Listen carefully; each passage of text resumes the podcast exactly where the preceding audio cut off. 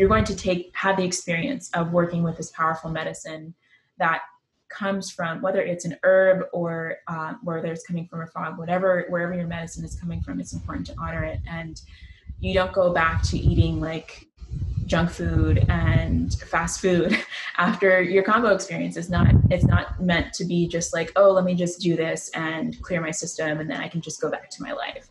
Right no you you want to maintain and um, you know make long-term changes and that's what's going to help people see the biggest benefit.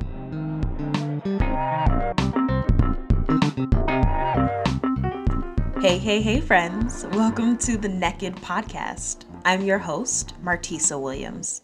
In this space we'll explore a whole range of practices for our individual and collective freedom my entire life has been spent soaking up practice after modality after protocol to free my body and soul. Join me in conversations with the world's foremost thought leaders on topics ranging from health to sex to spirituality to justice. So, are you ready to get naked with me? Well, let's talk about it.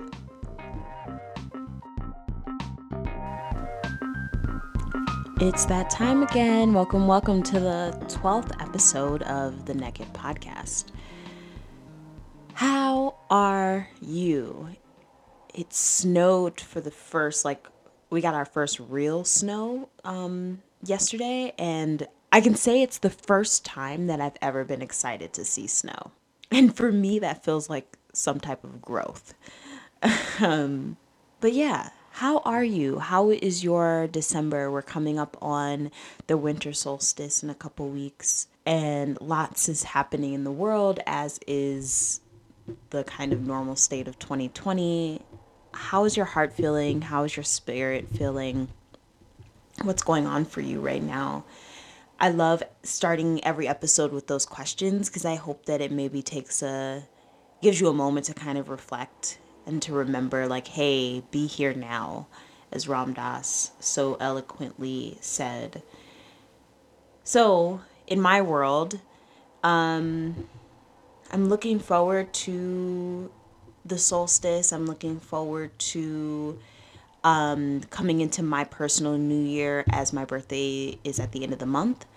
Um, and so I'm preparing for that. I'm preparing for um, just kind of checking in with myself, getting silent for the last week of the month and checking out completely. So, yeah, that's that. That's me right now. Wrapping things up, starting things, continuing to enjoy the work that we're doing with the release intensive. Um, and planning what that will look like moving forward and, and for the next session. So definitely keep your eyes peeled for that.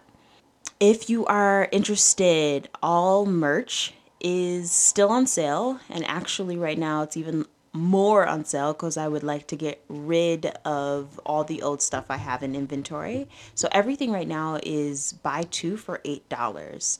Like two t shirts, all $8.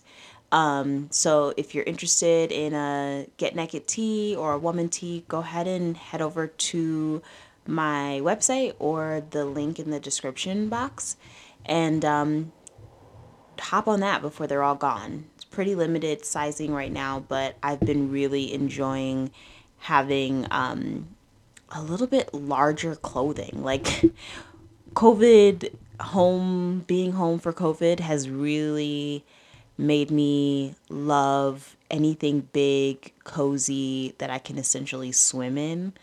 Um, and we've got some of those those sizes left. So check that out if you're interested. Let's get in today's episode, shall we? So on today's episode, we talk with Raven Rose. Raven is an embodied herbalist, womb wellness, and kambo practice- practitioner.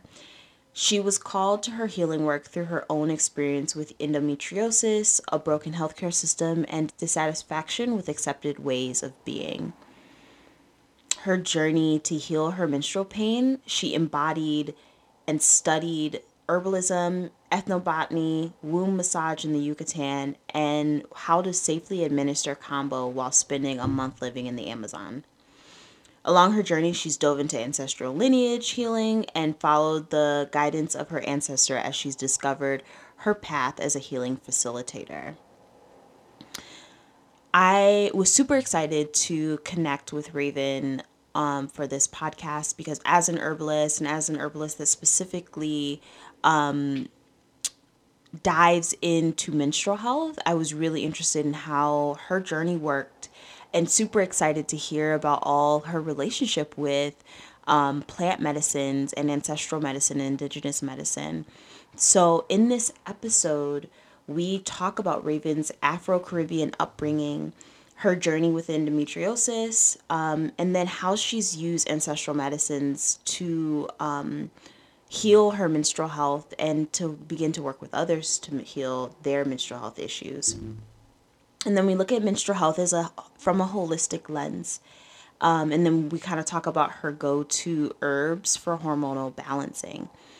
And that's kind of the first part of the episode. And then the second half of the episode, we really get into plant medicines, which I was super, super excited because I think this is the first episode um, of the podcast that we talk about plant medicines, we talk about psychedelics, we talk about indigenous medicine, and those are things that I'm really interested in super early on my journey with. So I was excited to talk to someone who had a little bit more experience through it. So we talk about kambo and ancestral healing. We get into psilocybin, ayahuasca, iboga. She'll explain all of them and her journey and experience with them. And then we end up the converse in the conversation with talking about rest as a decolonization practice. And I will say, just as a disclaimer, plant medicines, they're very powerful, potent medicines that are not for everyone. So, in this episode, we chat about our relationship to them, but know that they're not a prescription in any sense of the word. And if you're interested in them, do some really, really deep soul searching and deep research on um, the benefits and the negatives, the negative sides of all of them. Um, yeah, so be responsible uh, in this, in that search, um, and take this conversation from that perspective. So, enjoy the episode, everyone. I'll see you on the other side.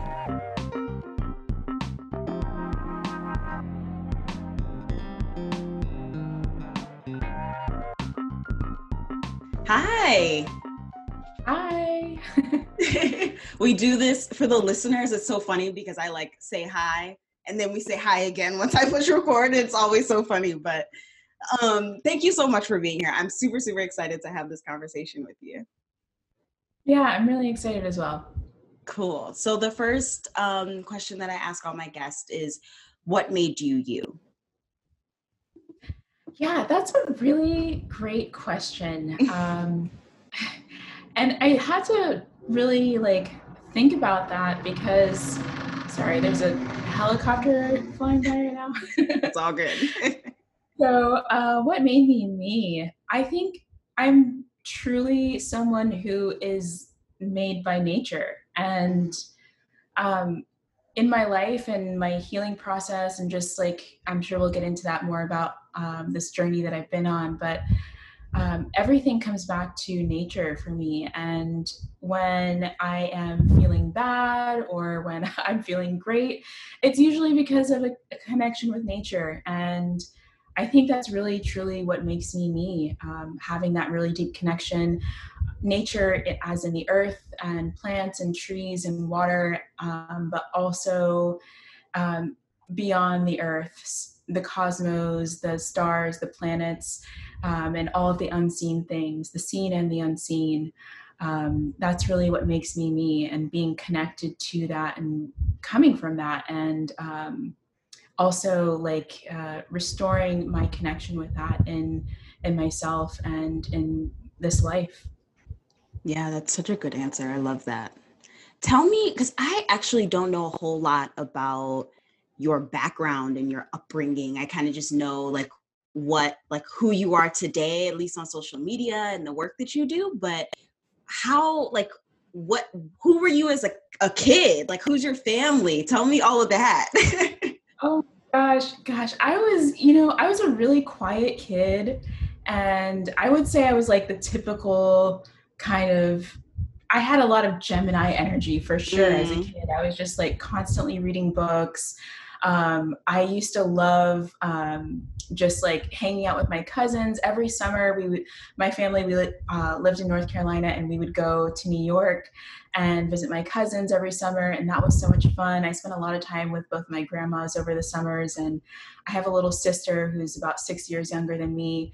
And it was just, I just remember growing up and spending a lot of time with family. And mm. I grew up in a Caribbean uh, household. My mom is Jamaican, my dad is Cuban, and both of my grandparents' uh, families grew up one block away from each other in New York. So wow. when we would go up there over the summer, it was like we would go and stay at Grandma Rose's house and then you know, we would get up and she'd make us food, and then we would go around the block to Grandma Serafina's house and um, hang out with all the cousins during the day. And it was just, it was just so much fun. And um, when we weren't doing that, I mean, for me personally, I was reading books. I was mm. such a bookworm, such a bookworm. I was like, I was the quiet kid. I was the kid that was always friends with the people that didn't really have friends and always, always like, you know, attracted to those people. And um, I mean, I started journaling my dreams when I was like seven years old. I got my first mm. dream book from a book fair in elementary school. So that was that was me as a kid, and I, I kind of that. just um, grew up and started doing the same things. Um, I remember I used to make potions like potions out of uh, stuff that was underneath the sink in um, uh, in the bathroom. So like shampoo and lotion and stuff and oils. My mom did not like that at all. but um, yeah, I grew up and I started making herbal potions, and that's kind of like you know I just became a big kid basically.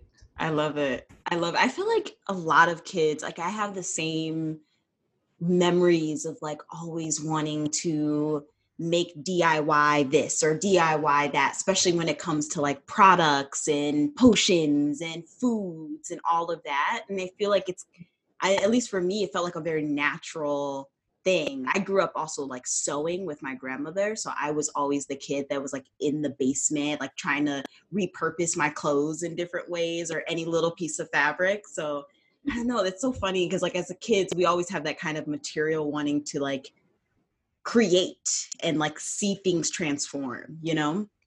Yeah, absolutely. So, um I really want to know about your journey. Like how did you get here? I mean, when you're talking about growing up with your Jamaican and Cuban family, all I could start thinking about was the food. Like that's where immediately my my brain went. It was like that house had to smell amazing all the time. But all the time How did yeah. you get from one to the next? Like, what did you have ancestral connections to the earth in the way? Like, what was that about? Yeah, um, you know, it's interesting. I think I I started getting a lot of um, I started having spiritual experiences and like ancestral guidance when I was a kid, and mm. I remember going to uh, we were in jamaica my dad worked for american airlines so i had a lot of opportunities to travel and uh, we would go down to the caribbean every summer or at least once a year uh, my parents loved to be in jamaica dominican republic um, and so there was one year we went to jamaica and visited my mom's family and i remember the first time i had a soursop fruit it was like when I think back on it, it was a really powerful spiritual experience. Mm. Like I just remember like all of the all the senses in my body being awakened. Oh. And just like it's kind of like if you um like everything became really clear around me. Mm. Um I could see really far. I could see like the the way the trees were communicating with the water and back and it was just like this really powerful experience but i didn't really have any kind of framework to um, explore that and mm. because you know my family my parents they they came they're first generation um, immigrants to the states and um, they were focused on just having a solid home and kind of reestablishing after being in um, you know having that big transition of moving from the islands to the states. And so it was great having that stability but i didn't have the spiritual support and uh, more of the like ancestral influence of um, incorporating more like family traditions. I mean we always had like great caribbean food in the house um, but i know that there are other traditions that weren't really passed on. Like i have um, two aunts on my dad's side, my actually an aunt and my great grandmother, um, who were readers. They did a lot of divination, and I didn't find that out until after they passed.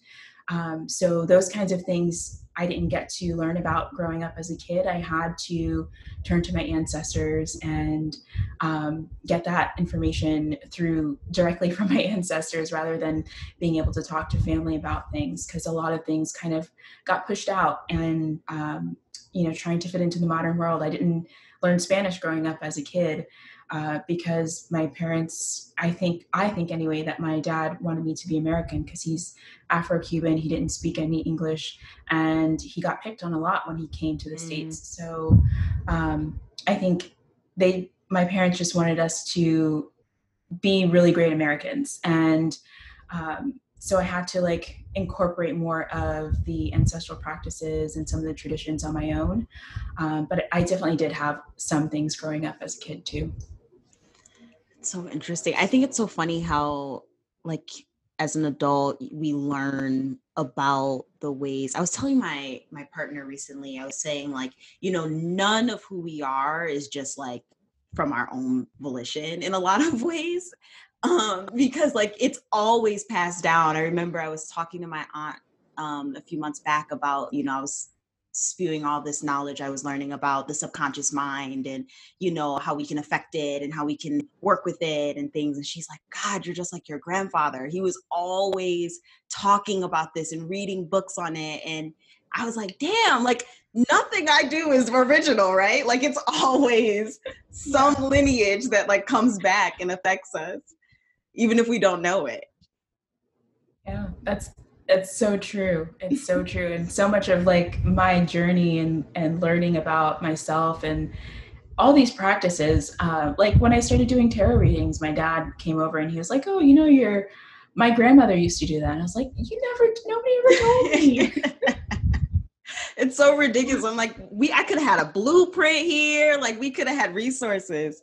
Exactly. Um, but so okay i want to get into the spiritual thing but i kind of i know most of your work is around herbs eh, herbalism and the menstrual cycle and actually recently i just did an episode with alisa vitti who's the author of woman code. I don't know if you've, you've oh, read yeah. her work. Oh yeah okay. So yeah so i just had um an interview with her and so now i'm like all in the space of like getting my menstrual cycle together. Um, so I want to hear more about your how you got into it and just tips and tricks and ways to work with the cycle. Yeah, so wow, my journey with my menstrual cycle has been um wow, it's it really started when I was about 15 years old, 16 years old. I started getting really bad pain with my cycles. And I remember one night in particular waking up in the middle of the night and just, I was in excruciating pain. And it was, it was really intense and I didn't really understand where it was coming from. I don't, I, I just couldn't understand anything about what, uh, about what was going on with my body. And I didn't know what to do. My mom didn't know what to do. So I went to the doctor and I kind of was in that whole modern medical system for a few years. Um, when I was about 18, I got put on hormonal birth control. I was on that for seven years. And I had to keep switching pills because I got really depressed being on it. Mm. And there was a whole bunch of other shifts and changes that happened that were not positive. And by the time I got to that last pill that I was on, I I started having kidney pain every night and I didn't know what was going on. So I decided to just stop because I was eating pretty clean. I was only drinking water and I was like, wait, something is going on. I don't know what it is. It must be this pill. I'm just going to stop taking it and see what happens.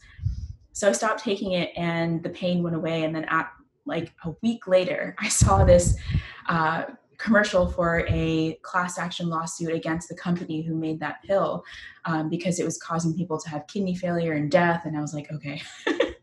I'm not doing that anymore. I'm not doing it. And I started seeing a different doctor and um, I found out that I could be dealing with endometriosis. And from there, I just dove in. That's when I really started um, exploring diet and herbs and um, just meditation, wellness practices, everything, everything that's been a part of my journey up until now really started about uh, nine years ago when I found out that I could be dealing with endometriosis.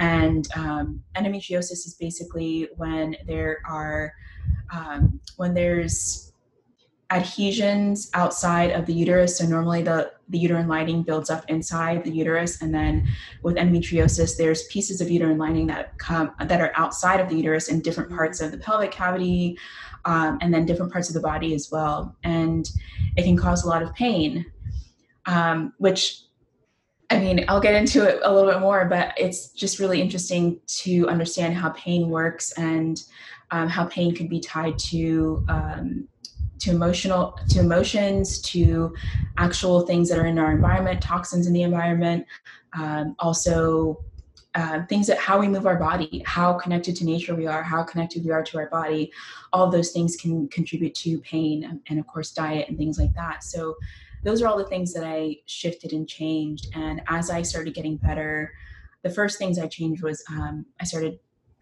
uh, eating differently and i also started meditating and that reduced my pain a lot. I used to have pain 10 days a month when i first started and then just those two things reduced my pain uh, down to five days.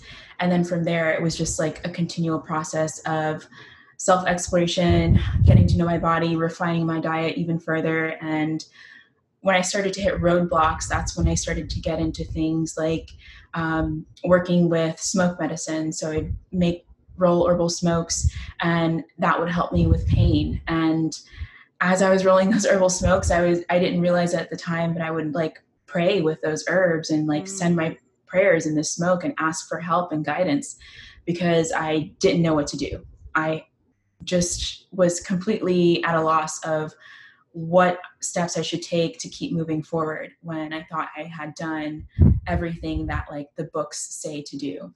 Right. Um, and then from there, that's when I started getting into ancestor work and calling on my ancestors for guidance. And um, from from that point, I started getting into other things like kambo, and um, I started studying herbs and actually went to herb school and studied herbalism and ethnobotany. Then I went to the Yucatan and studied womb and abdominal massage with um, with the midwife down there and also explored a lot of like spiritual healing and um, around that time when i was studying herbalism and learning about womb massage i also dove in even more deeply to my dream work practices and revived them a little bit from when i was a kid. And those dream work practices and those dream work rituals that i was doing that was really powerful for connecting with my ancestors. And i i did go through a period where i felt like i had a little bit of an initiation into my path in working with other people mm. and helping them with their menstrual cycles. But um, along this whole journey of uh, discovery, self discovery, reconnection with nature, and reconnection with plants and herbs, um, yeah, it really transformed my cycles. And I got to a point where I didn't have to take painkillers anymore, and that was huge. and I continued to get better. And um, now like my last cycle was just the best cycle I've ever had. I oh was oh you know doing my normal things. I I still take I take time off now. I don't try and work on my on the first day of my cycle or the second day of my cycle. I don't do that anymore, and I think it's really important to honor our natural cycles. And um, I heard this I heard this um, healer speak uh, not too long ago, and he said that people with wombs are governed by celestial bodies. And I totally resonated with that. And I think it's important for us to be connected to that. And that's part of our our gifts and our our wisdom and the things, the amazing things that we have to offer is our connection with our womb and the celestial bodies and our menstrual cycle. Um, yeah, but it's been a really powerful journey to get to the point where I actually am interested in what's happening with my body and uh, what's happening with my menstrual cycle and living my life based on that.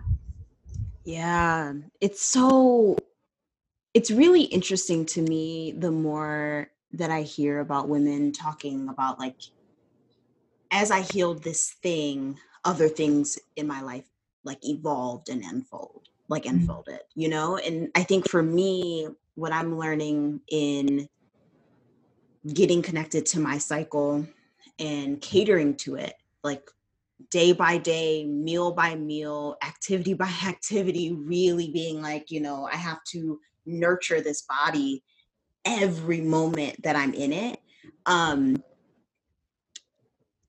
it has connected me to my understanding of self as like a creator, like as a person, as like a oh god, um, how do I articulate this? But like as a as a as a person put on this being to literally bring life forth, and not just in the physical like a baby but like in every way to constantly be creating um and it's interesting because it's like we are so dis as women i think a lot of us are just so disconnected from that. Like we're so disconnected because we live in a world that's male dominated and the expectation is that we conform to the male dominance and like mm-hmm. live that way you know? Yeah. Yeah. How do you it's like not healthy no. No. Yeah. i mean like all of us are dealing with endometriosis with pms with all these things like all the fibroids the the infertility all of it and like i don't think we realize how holistic of a problem it is it's like it's not just oh you eat this thing and you're going to be good or you take the the pill and it's going to be good you know mm-hmm. how do you work with your Absolutely. with your people with that like what's your you don't have to give me your whole protocol but like what is it that you what's your your foot in to kind of starting to heal some of that stuff yeah you know it's like like you said it's really about coming back to what's most natural for um for for women for people who bleed it's um, about so much of it is about reestablishing um, that connection with the more subtle aspects of our being and of ourselves. Um, I mean, the biggest shifts and changes are diet, lifestyle, and um, also just being aware of your emotional state and being able to honor that because so much of what we're dealing with, um, so much of the imbalances that we're dealing with have to do with uh, being disconnected from our bodies and putting our emotions to the side. And we're told that we're emotional and we're unstable and, oh, you're just, are you about to bleed? Like, what's wrong with you? Like, as if it's something wrong. And um, I think that that has a huge impact on how we view ourselves. And then that gets internalized, that um, kind of gets internalized as like, um, almost like a safe self hatred mm-hmm. like uh, mm-hmm. and then people start to hate their cycles and they start to hate bleeding and they wish they didn't have to have a cycle and then that's where it's like oh i'll just take this pill and i don't have my cycle for four months. And it's like this huge disconnect between uh, what it actually means to to live and thrive in um, this form. And as someone who has a menstrual cycle and um, so yeah it's like there's the diet piece there's the herbs there's the self-care. Self-care is a really big part of it.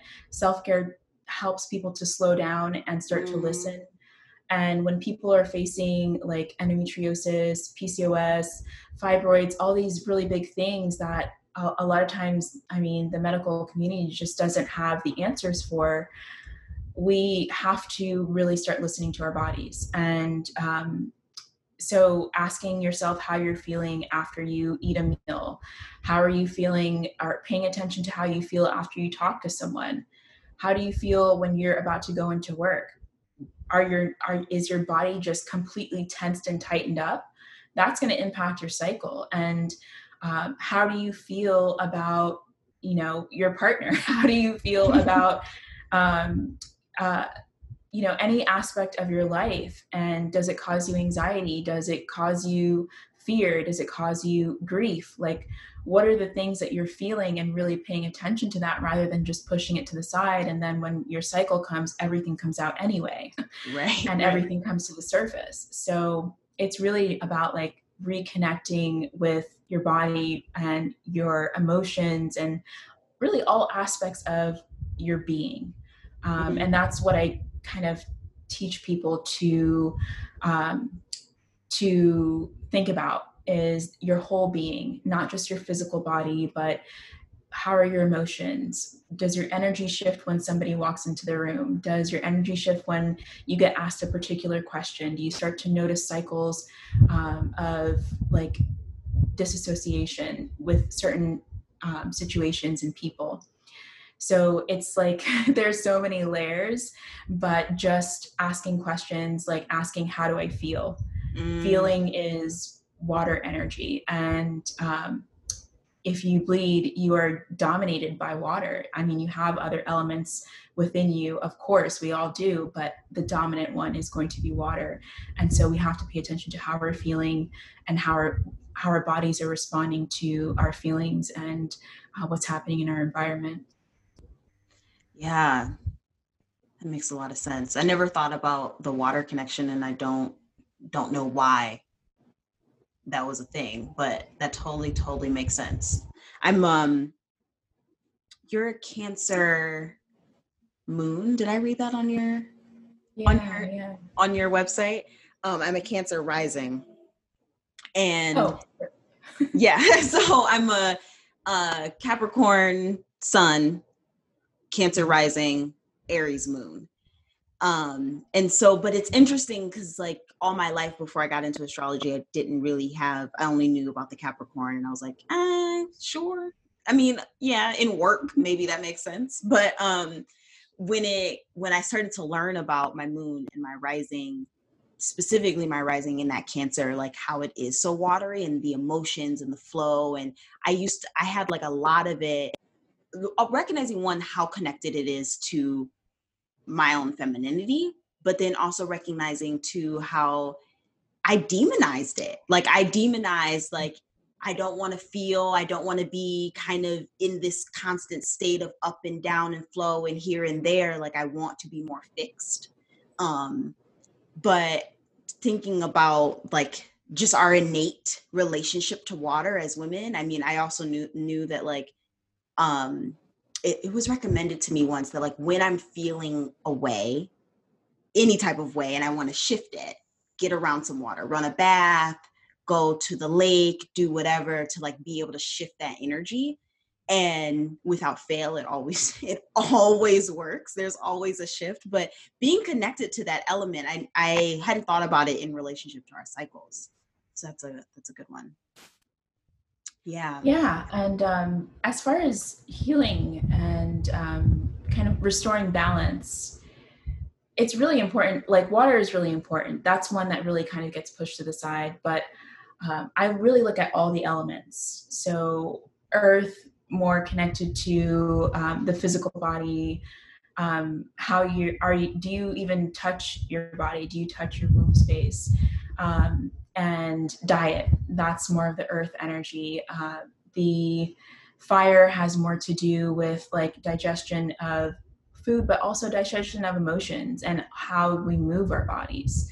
Uh, what movement practices are most um, present for you, and are your movement practices focused on um, like minimizing aspects of yourself, or are your movement practices focused on feeling a lot of flow and um, kind of connecting with your own rhythm. Mm, And then there's air, which is more connected to your mind and your mental state, how your thoughts are impacting your body. And um, it also has a lot to do with the nervous system and using your voice and those things. And then uh, water, of course, is going to be more of the emotions and the spiritual aspect and the ancestry as well.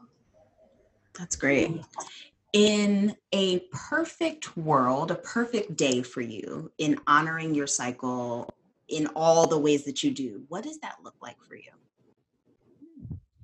Yeah, so for me, I think a perfect day starts with I love qigong in the morning. It's it's my favorite thing. As like usually I wake up um I've gotten into the a really natural rhythm with like waking up around six 5.30 6 o'clock in the morning and usually i will just lay in bed for the first 30 minutes um, i um, i take my temperature every morning and uh, chart my cycles i've been doing that for a few years now and uh, after that i'll usually just write down my dreams and um, maybe make a cup of tea and then i get into qigong and, and kind of moving my body and waking my body up um, and then from there like I'm really just paying attention to um, how I'm feeling. I ask my body how what's what's happening today. How how am I feeling?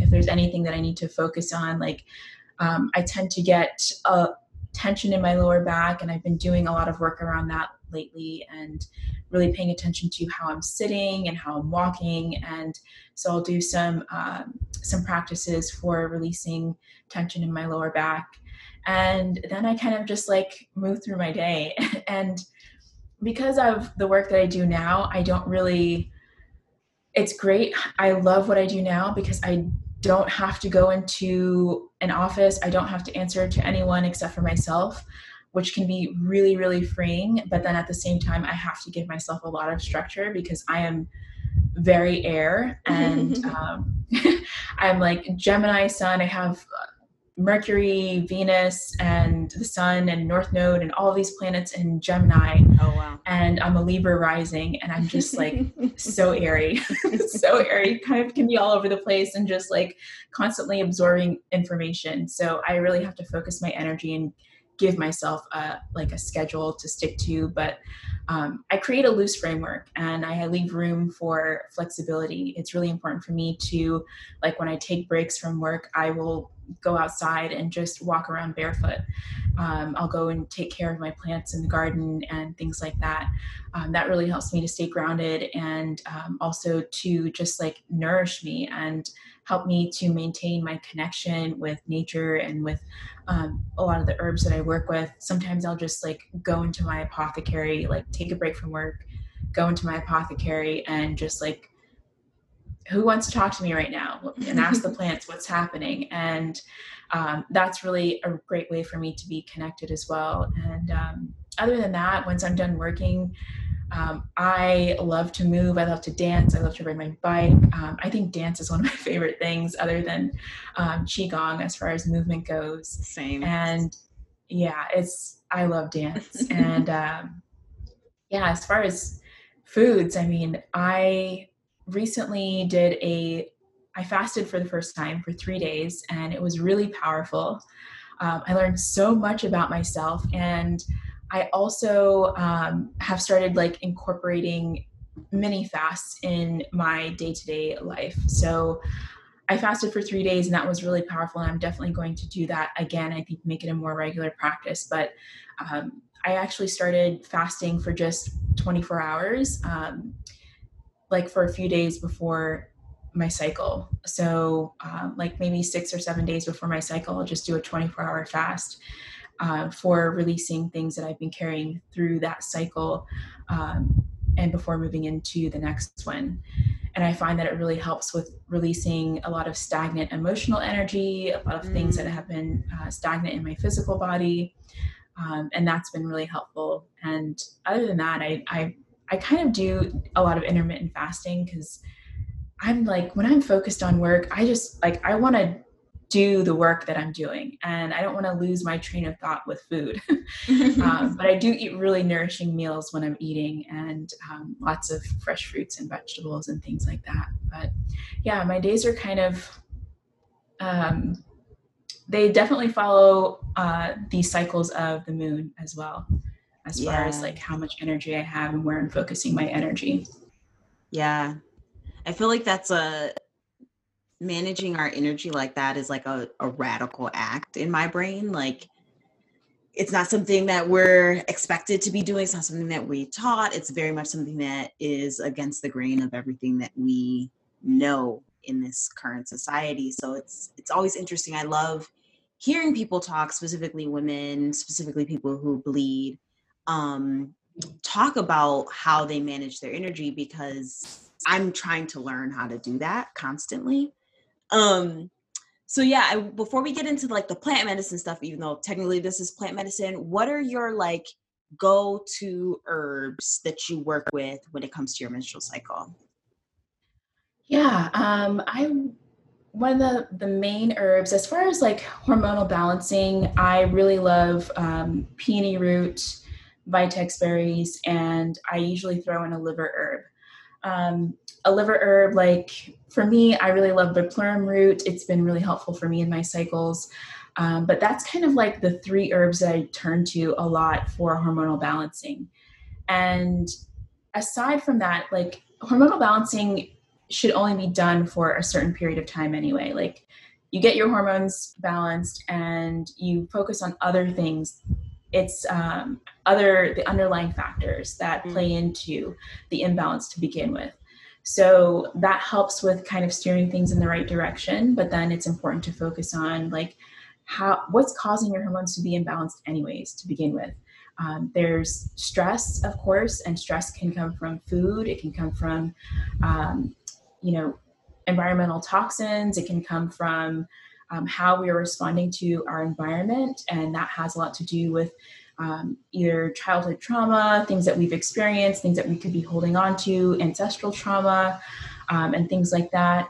And and then there's also like how are you moving? How are you moving your body? And all of those things contribute to stress, and stress contributes to a hormonal imbalance. So it's one thing to take the herbs and those herbs are really great but then it's you also have to look at all those other things all the other um, baseline things to shift. Mm. um, so aside from those herbs i really love the nervines and herbs that support the nervous system. So oat straw is one of my favorites. Um, oat straw i love to have in tea form and i also love um, milky oats as a tincture. It's just so nourishing. Um, i keep uh, lavender and chamomile tea bags in my um, like right next to my tea kettle because those that I turn to that all the time. lavender and chamomile, it's just perfect. I like it when I have to sit down and work because it helps me to also like focus and not be so up here and just kind of like s- smooth out my energy. Um, and then I also drink a lot of ginger and tulsi. Ginger is really great for digestion and soothing the gut, and um, gut healing is such a huge part of menstrual wellness, such a huge part of it. And then Tulsi is an adaptogenic herb, so it helps with um, basically helping the nervous system or helping to like buffer the stress response so your body isn't like swaying to the opposite ends of the spectrum as far as stress goes. Mm-hmm. And um, so I love to have like an adaptogen like Tulsi in my daily repertoire.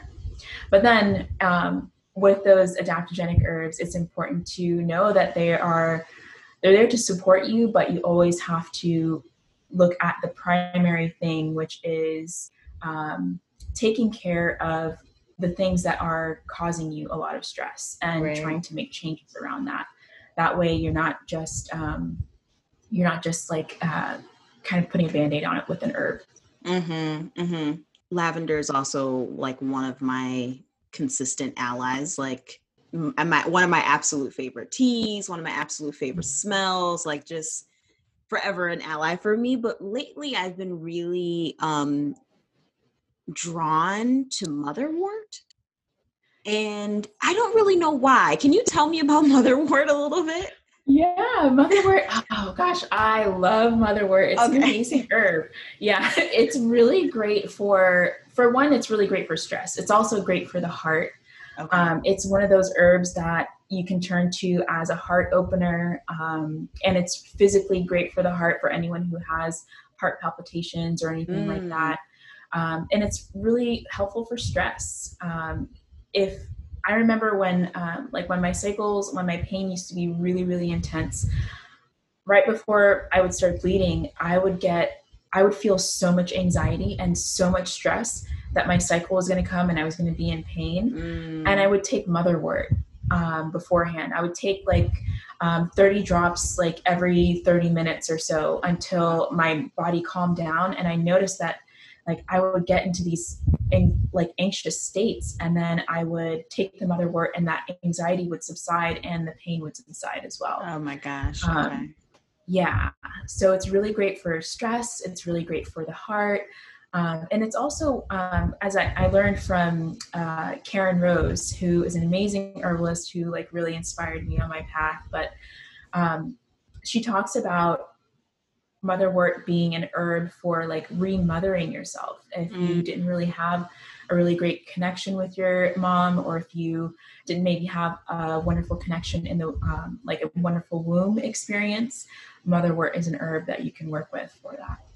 Interesting. I was out um on a plant walk with a friend of mine and there was just so much motherwort. Like it was everywhere on this particular trail that we were on. So i like went and like harvested a bunch of it and dried it and now it's just like sitting in a jar. And i keep saying i'm going to tincture it but i think having this conversation i'm like i really do need to go ahead and start that tincture so that i can begin to work with that with that. Because i don't know it's like it was like one of those herbs that i was on a walk and this was like the very very beginning of starting to even go on these plant walks and i looked down and i was like that's an interesting little plant like and so i started looking up what it could be and i found motherwort and i was like interesting and then ever since like it's just something i see all the time and i think that kind of mm-hmm. happens when you start identifying plants anyway but um i just started getting really really drawn to it loving the flowers of it loving like all i don't know it was weird so um i'm definitely going to start working with it. It's so weird when a plant like jumps out at you and is like hey we're you know i'm supposed to be in your world. We're supposed to be in each other's world you know? Yeah it's it's really cool when that happens. It's so much fun. Um and i feel like that's that's where you start to really develop like deep plant spirit connections also. Mm-hmm, mm-hmm. i love that. Okay speaking about spirit let's talk about com- Kambo, right? I'm pronouncing Yeah, Kambo. Okay, let's talk about Kambo. Like I know almost zero to none about it, so I'm sure other people like may not even know that word at all. So give us the whole rundown on what it is, how you take it, what's the indigenous like um practice of it, all of that. Yeah, so Kambo is a frog poison and um, it comes from the uh, Phyllomedusa bicolor frog or the green monkey tree frog. And um, this frog is found in the Amazon, so like Colombia, Peru, Brazil.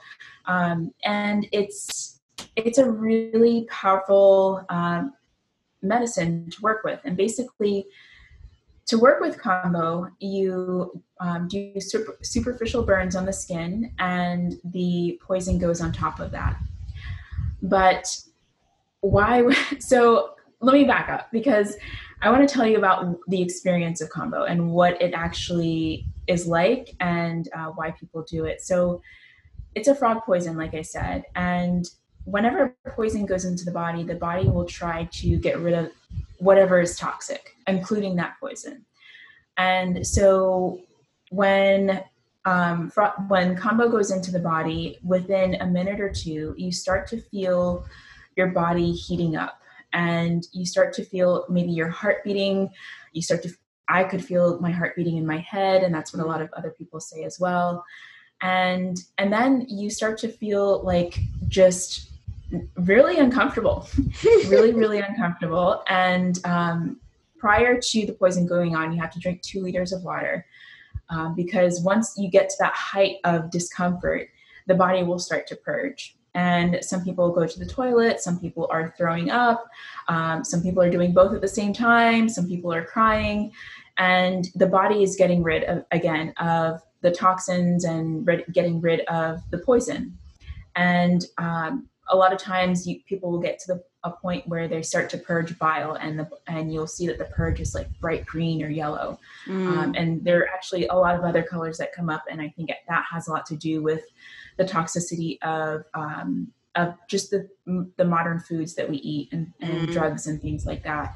But after that purging happens, that lasts about 15 minutes. That's the intense part of the ceremony. After that, um, you have a chance to rest. And um, after you've rested, uh, you're kind of like feeling more clear in the head. And for me, my first experience with Kambo was really, really powerful. I I remember feeling um, once that poison went on, I just every cell in my body was like completely turned over, and uh, and then I started purging. I started throwing up, and it was just like I just remember like seeing white, closing my eyes, and then throwing up. Mm. and um, and afterwards, though, I felt amazing. I felt so amazing. I felt so clear in the head. I felt just like like uh, this cloud had been lifted, and that's actually um, one of the things that it's used for uh, traditionally. Um, so that cloud that some of us experience, that heavy cloud, is in like in um, in the Matsés tribe, uh, the tribe that I studied with, and the teachers that I study with. That's called Panema, and Panema is basically like a heavy energy that's just you're kind of just surrounded by it mm. and that gets lifted with Kambo and um, that's where a lot of that mental clarity comes from and a lot of like um, just like clarity on your path and for me that was what really stood out to me was I only did one ceremony initially. When it's your first time working with Kambo it's best to do maybe like three ceremonies in a row, at least for anyone who's not um, anyone who's like more a part of the Western world and who is not a part of that tradition because um, for them it's more integrated into the culture um, right. in, in, those areas where it's used. And but is that us, like, sorry to interrupt you, but is that three ceremonies in one day or like back to back days or what's the time period for the three ceremonies? So it's I usually do three mornings in a row. Okay. So three days in a row. Um, and that is because that first ceremony, I kind of compare it to like if you're cleaning the floor. The first ceremony, you're just taking the big things up and making space. The second ceremony is more like sweeping and getting the, you know, the surface dirt off. And then the third ceremony is more like the mopping. Mm. And in order to maintain all of the transformation that you experience, um, it's important to have something in place to help with integration. And i like to work with flower essences for that. Um, mm-hmm. but then also it's like you know there's there's maintenance. You, you don't just clean the floor once and that's it. Um, you keep up with other things. It doesn't necessarily have to be Kambo every time um, so if you do an initiation which is like the three ceremonies in a row when it's your first time um, that's something that you can do maybe once and then maybe you do another ceremony in a year or in three years or in five years. And you're doing other things in between to keep up and maintain all of the transformation that you experience and all of the kind of like cleaning up that's happened. So that means like paying attention to your diet. If you one thing that's important to me is like if you're going to take the um, if you're going to take have the experience of working with this powerful medicine that comes from, whether it's an herb or uh, whether it's coming from a frog, whatever, wherever your medicine is coming from, it's important to honor it. And you don't go back to eating like junk food and fast food after your Kambo experience is not it's not meant to be just like oh let me just do this and clear my system and then i can just go back to my life. Right.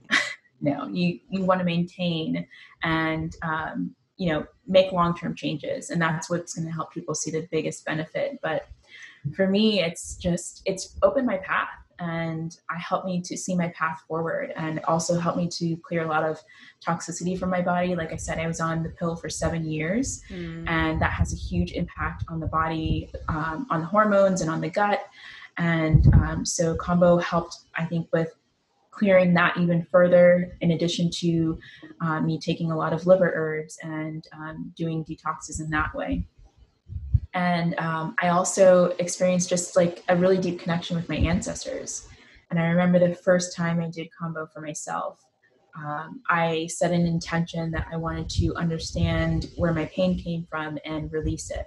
Mm. And as soon as I finished my purging process, I my cycle started and I had the most intense pain. Um, and this was years after my you know years into my journey where i'd already like reduced my pain significantly. And so to have that pain was really intense. And as i was feeling the cramps in my body i was having visions of my ancestors and some of the pain that they went through.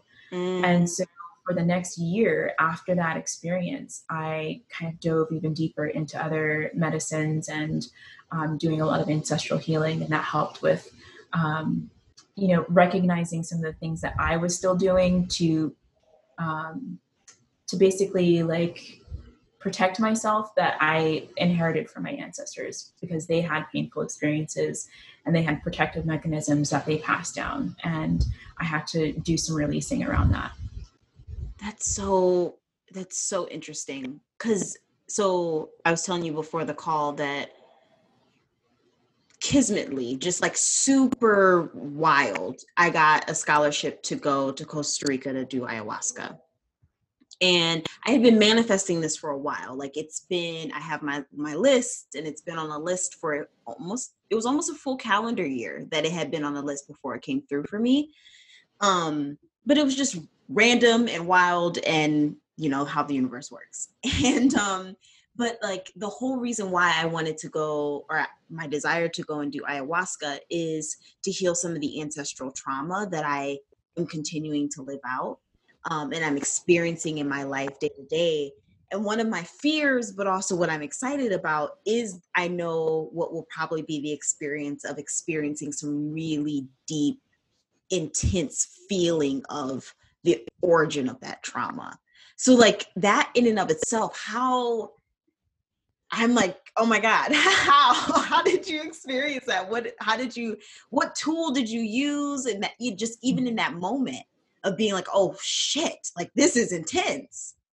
Yeah, yeah. And gosh, the pain was the physical pain was just so intense. And um, I was there. I was, that ceremony was part of my Kambo practitioner training. Um, okay. So I spent a month in the jungle in Peru, and um, so my teacher gave me some tobacco and told me to pray with it mm. and i prayed with it and then um, and the pain started to subside and i was like oh my, i was that was my first really big connection with tobacco um, mm. I, I had never really connected with tobacco before that um, and that was really powerful for me so that was really helpful in that moment to help reduce the pain and just kind of get back into a normal headspace.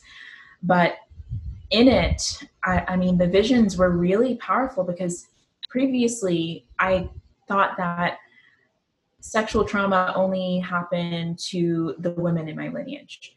But in that moment when I was experiencing that pain, I saw that a lot of men also ex- experienced sexual trauma. Ooh, yeah. And that was really powerful for me. Um, and and after that, I kind of, in working with other medicines, um, I was able to see how that trauma actually was still being played out in um, in the present day and in myself and in my in my family um, that's alive now. Yeah, yeah. Ooh, Lord. So, what other medicines have you been able to experience and heal with? I'm this will probably be for the first episode where we even talk about plant medicine. So, I'm really interested for the audience to be able to kind of get a peek into these incredible incredible modalities and rituals. Yeah. Um, let's see. I I think one of the first things that I worked with that was um, the first big plant medicine that I worked with was uh, psilocybin. Uh, so I remember it was my 30th birthday. I had my first mushroom experience, and um, it it changed everything.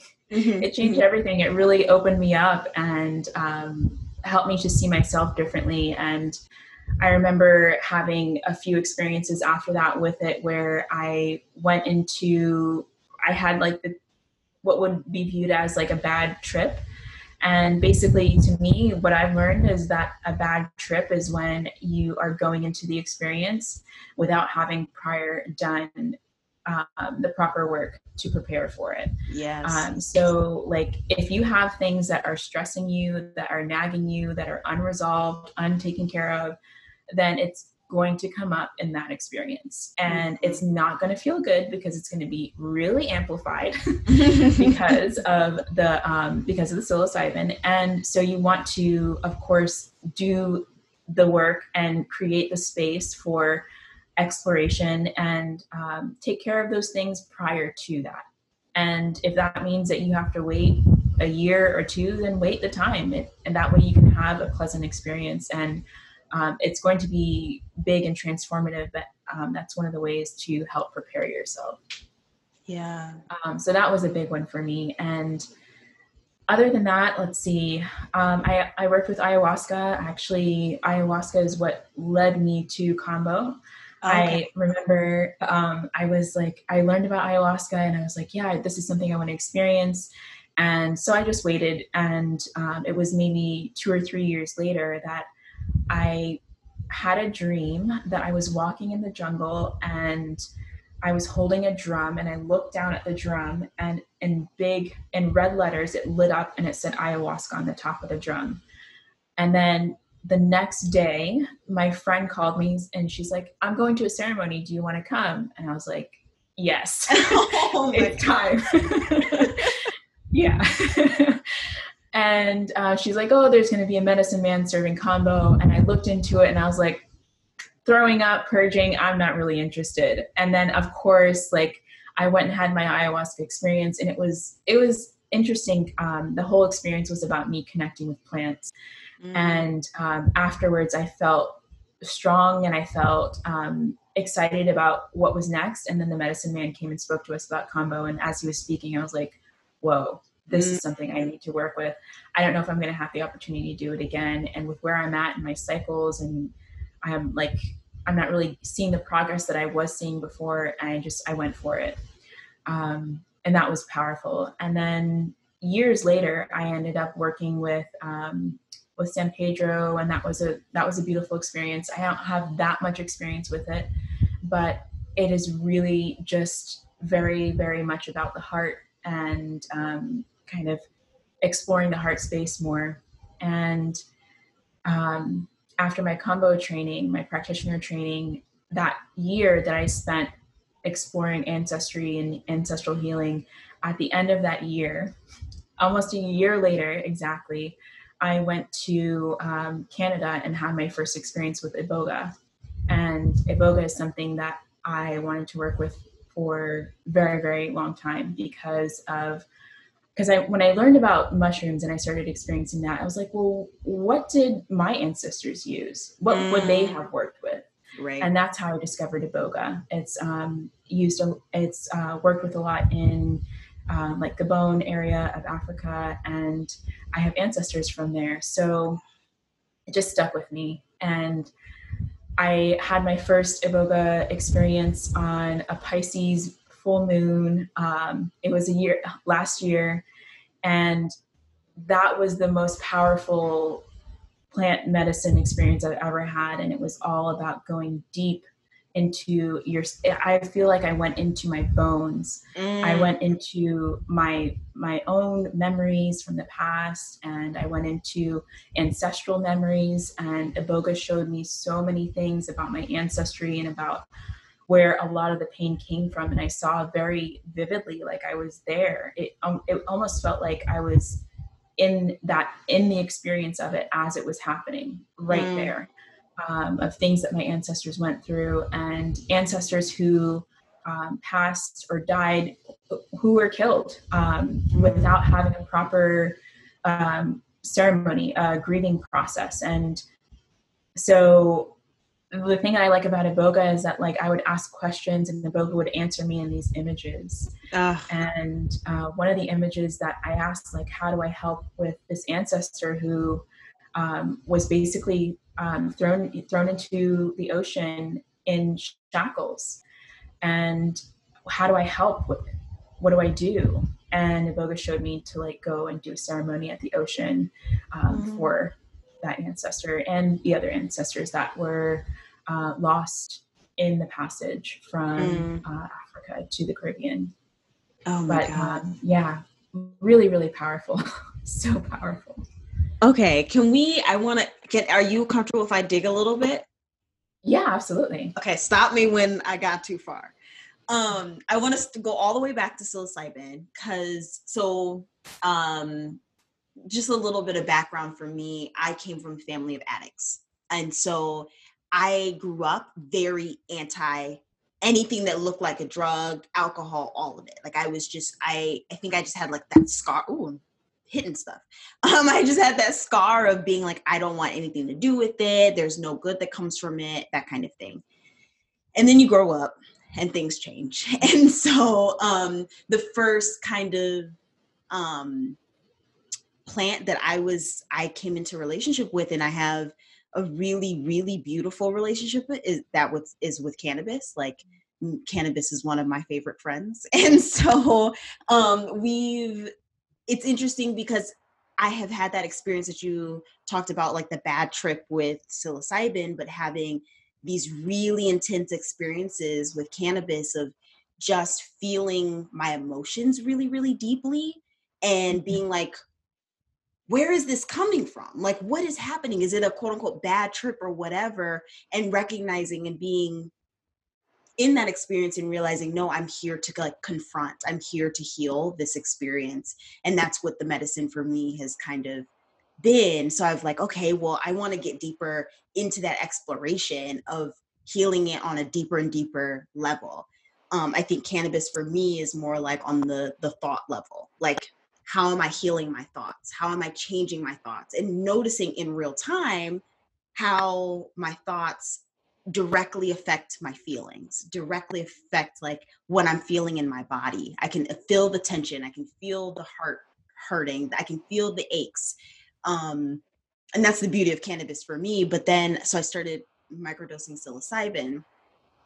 And i had this incredible the first time i did it, i had this just incredible experience of being like it was a little bit more than a microdose but i had this experience of feeling so deeply connected to everything around me. Like I looked up at the sun and was like, um, I forgot the question that I asked to the sun, but it was something like, um, like who am I or where do I come from or who are we or who are you or whatever. And, and the answer was like, you are all of it. And I had this like just incredible, oh my God, like I had this incredible like, oh shit, wait, what? And this, you know, just me and my my partner, we went and laid in the grass and just having this intense full body experience of being one being a hundred percent one like i did not feel any separation and so i'm like I have practiced yoga, I have practiced meditation for years now. And so that was like my daily practice to that feeling and to the, myself. And these these medicines are like the straight and like you know you're right there it's the highway to, to that experience yeah. but tell me more about your psilocybin experience and like dealing with the shadow in that moment mm-hmm. And how mm-hmm. you navigated that because i think so many people are afraid of these medicines because they're afraid of the shadow i mean that's my fear about ayahuasca i'm like i'm the Capricorn. So control is important. And so this idea of letting go of control in a way that it's like my mind is no longer, I mean, I don't have control over it in that moment. And that's the draw, but it's also the fear. But I'm interested to hear your story with it. Yeah. Um, gosh, you know, I remember I'm going to go back to one of my psilocybin experiences where I was um, I was living in Fort Lauderdale at this little I had this little place um, close to the beach, and I was um, I was working with it a lot. Then I would I would have um, I would go on a journey probably like once a month, and on this one particular journey, I just remember like um, I just felt really really bad about myself, like about what I was doing, about where I was at in life, and um, one of the things that I learned in that moment was to just to ask questions. Mm. like you don't just have to take everything that's coming at you you can ask questions. Like um, if i'm feeling bad why do i feel bad? Where is this coming from? Um, what can I do to change this? How do I shift out of this? And answers will come through and you can Mhm. direct the experience. It doesn't just have to be um, like you just accepting everything that's coming in. You can put, and you can also put up barriers and you can say, well, I see that this is here. And if you, if you're like, I, I'll tell the medicine, like, if you're not going to give me a solution for it, please just calm it down for right now Mm. and that was really helpful. Um, and then also like your setting is really important. I like to have um, like herbal support with me. So i'll have like a spray and i keep this with me all the time. I have like a spray that has some rosemary and lavender and that helps to like revive you and shift the energy. Um, also having practices like qigong. I think that was the first time that i incorporated qigong into um, into psilocybin and working with it. And i was feeling bad and i was like okay let me just move let me move my energy. And i did that and it was great because i could see where the energy was stuck Ooh. because of the psilocybin. And i was able as i was doing the qigong practices i was able to move the energy. So th- those things really help. Um, and then also just going into it um, for me having a clean space um, like clearing clearing your space is really important um, so burning incense or something um, doing a salt bath beforehand um, all of those things can help you to prepare and also to help you feel more empowered in the process and in the journey Mm. that way if you do hit a point where things get tough you remember that you are in control and you do have a say um, because you've done the practices and you're and you're in the mode of um, taking action instead of just being passive and letting things happen. Yeah. um, but that's really really helpful. And then afterwards i had the most wonderful experience in that in that particular experience um, that journey. I ended up it was tough. I got through it. I did my practices and asked the questions and i got the answers and um, and then i danced and spent the rest of the time dancing. And it was wonderful I love it. uh, and then afterwards, of course, I wrote down the answers that I got and put those things into practice and started making changes from there. Yeah, that's so good. So okay, so more questions. So what's the what what's the words I'm looking for? What are the characteristics of the different plant medicines that you've worked with? Like on an energetic level. Like for me, psilocybin felt like I was connecting to the earth. Like it was like a straight portal into being straight in alignment with nature and everything around me. Cannabis has a different feel. Like what are the energetic energetics for you for each of the each of the plants? Yeah, um, I would say with psilocybin, it's definitely that wow, this overwhelming oneness feeling, and that was the experience that I had in my very first journey with it. Um, I remember looking up at the sky and seeing all these all these movements and all these like um, it almost looked like particles moving or like atoms moving in the sky. And then I looked down at my skin and I saw the same thing, and I was like, it's, "We're one." yes. like you said. So that that's really big. And then um, let's see, with San Pedro, it was actually it's it's very much that oneness feeling, um, but it's a little bit more grounded, and that's a very long journey.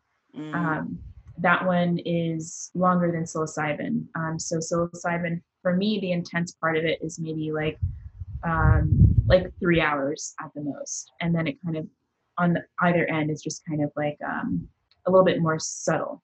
Um, but San Pedro can be like um, up to like 12 hours depending on the dose that you take. mm, Um, so it's much longer, and it is again that oneness feeling, but it's more subtle. It's like a more subtle version of um, psilocybin, and very much about um, like being in your body. mm, mhm. Um, and then with Iboga, um, I mean that was, whew, gosh, that is uh, very different from all the others in that it's um, it's very much in the head. Um, it's very much. I mean, you're pretty much laying down the whole time. Um, when you take when you're when you're at the right dose, it's hard to walk. Um, Mm. You have to like have help with walking and things like that. So you're pretty much laying down the whole time. Um, and that's like a 24 hour experience. It's pretty intense.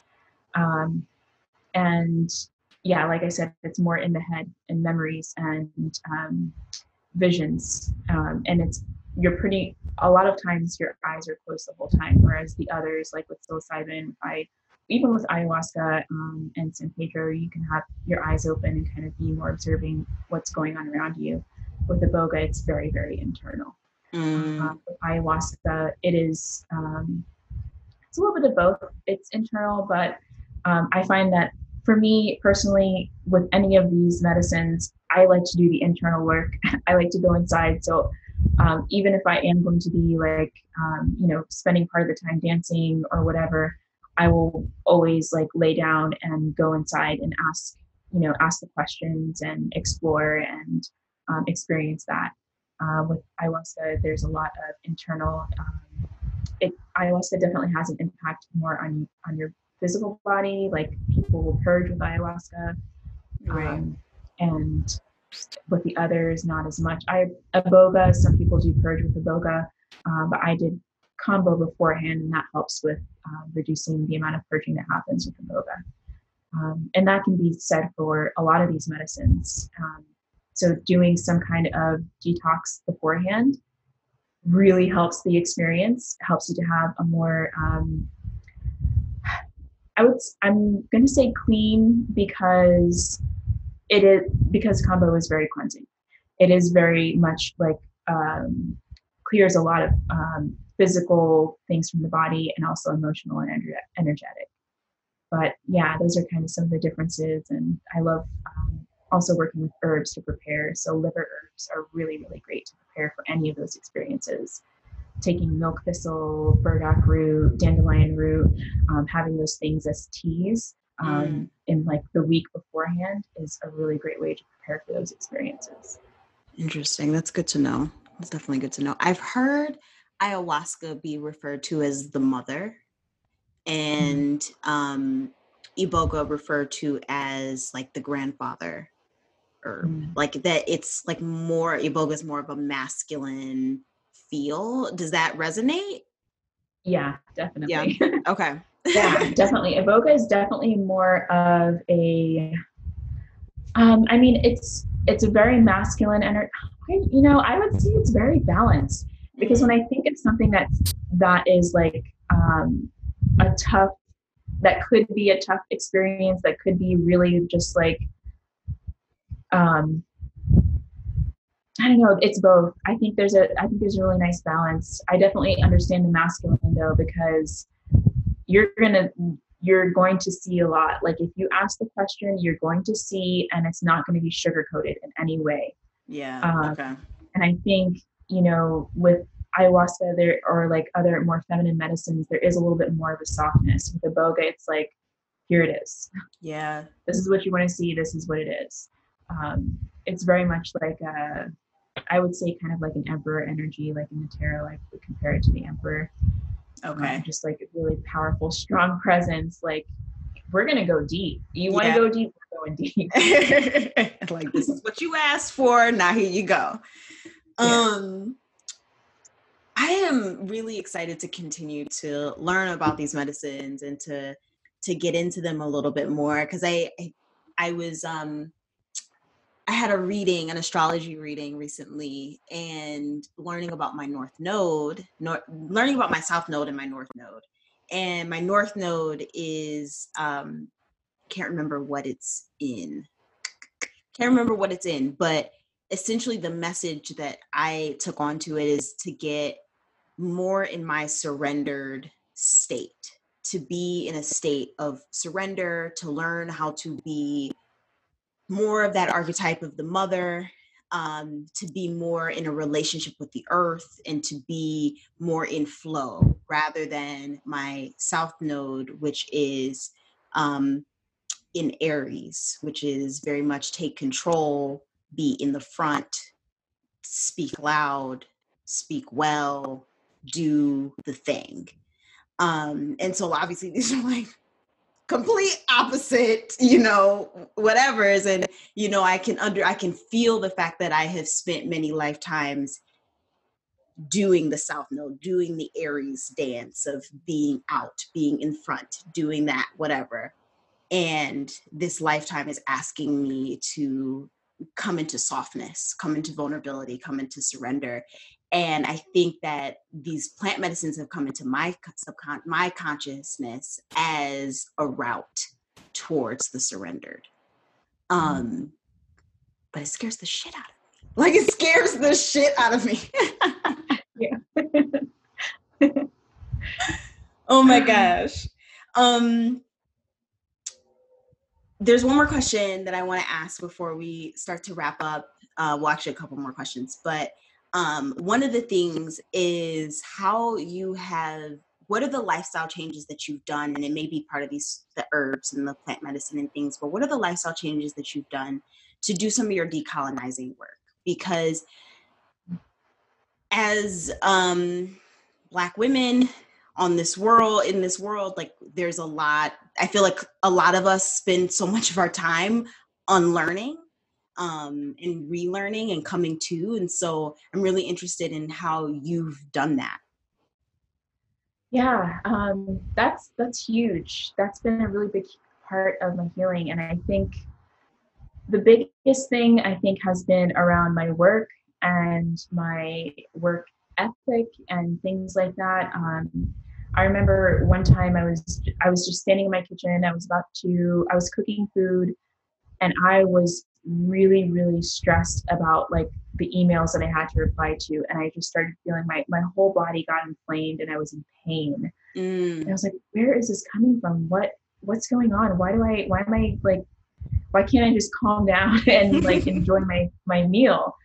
And i really i asked those questions and it just unraveled this um you know this ball of where that work ethic comes from and how really unnatural it is and how um, this push to just constantly be working and producing and creating and your value is tied up in what you what you're doing like what do you have to show for yourself?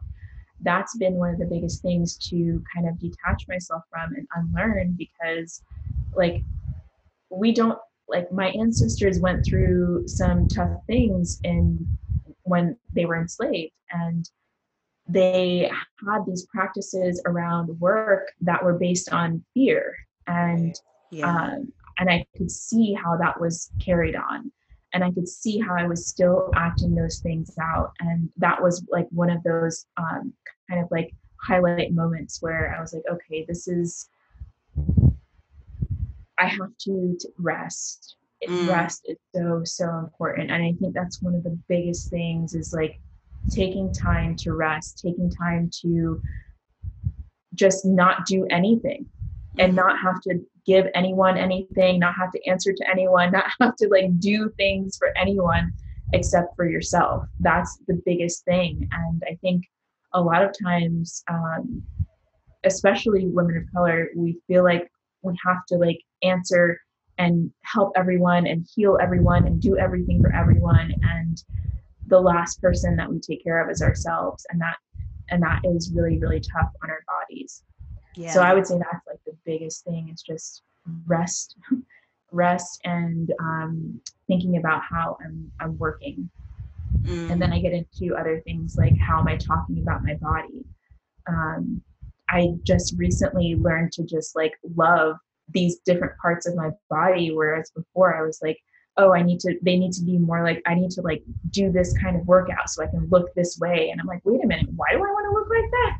Right. why right. like who is that? Like is that's not me. Like i love my body and i love the, the body that my ancestors gave me and where i came from. Yeah. so that's been another big thing.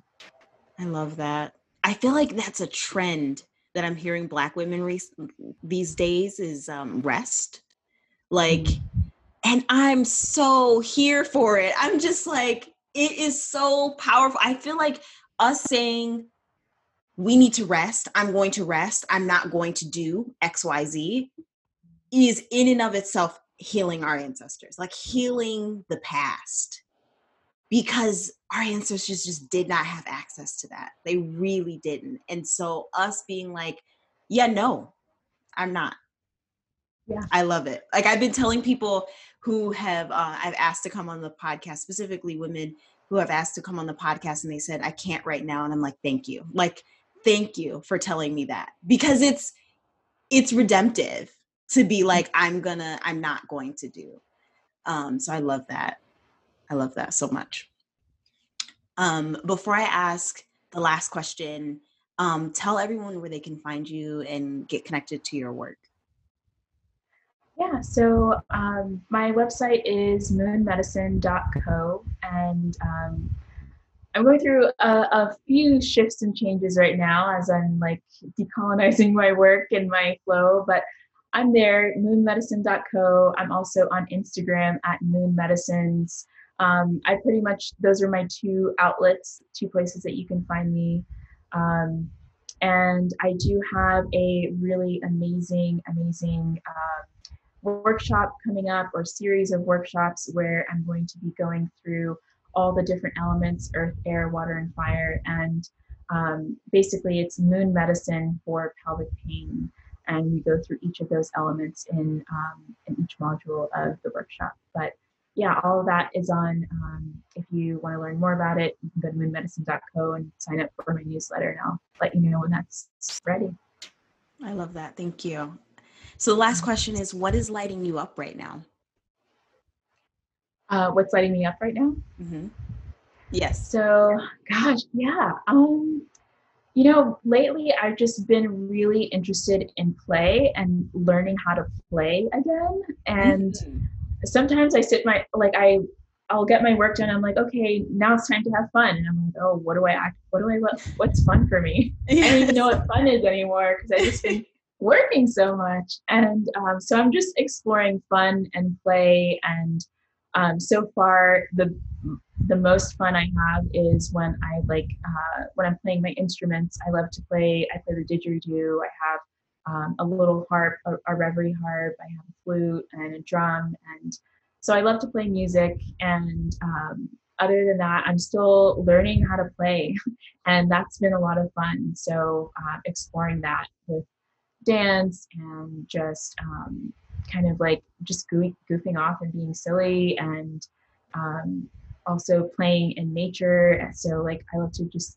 go to the beach and um, spend time in the water and kind of not have an agenda for the day. Um, so giving myself those days where there is no agenda and I can just explore playing, um, that's what's really lighting me up right now. Um, that and um, yeah, just exploring music. It's been so much fun for me, and uh, I every once in a while I do lead ceremonies for people, and so I love to be able to play music and things like that, and that's fun. I love that so much. I love that so, so much. Thank you so much for being on the podcast. It's been an incredible conversation. Yeah, thank you for having me. This has been great. So, what did you think? I really hope this episode um, piques your curiosity about the incredible earth magic that we have access to and um, the ancestral knowledge that is out there and that's within us. Um, so, yeah, like, I hope it piques your interest. I hope that you dive into Raven's work and um, dive into some more research around how to heal yourself from the inside out.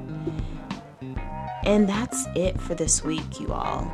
Thank you, as freaking always, for supporting the show, for sharing it, liking, um, subscribing, doing all the things. And continue to do that because it just means more content, larger guest, more information.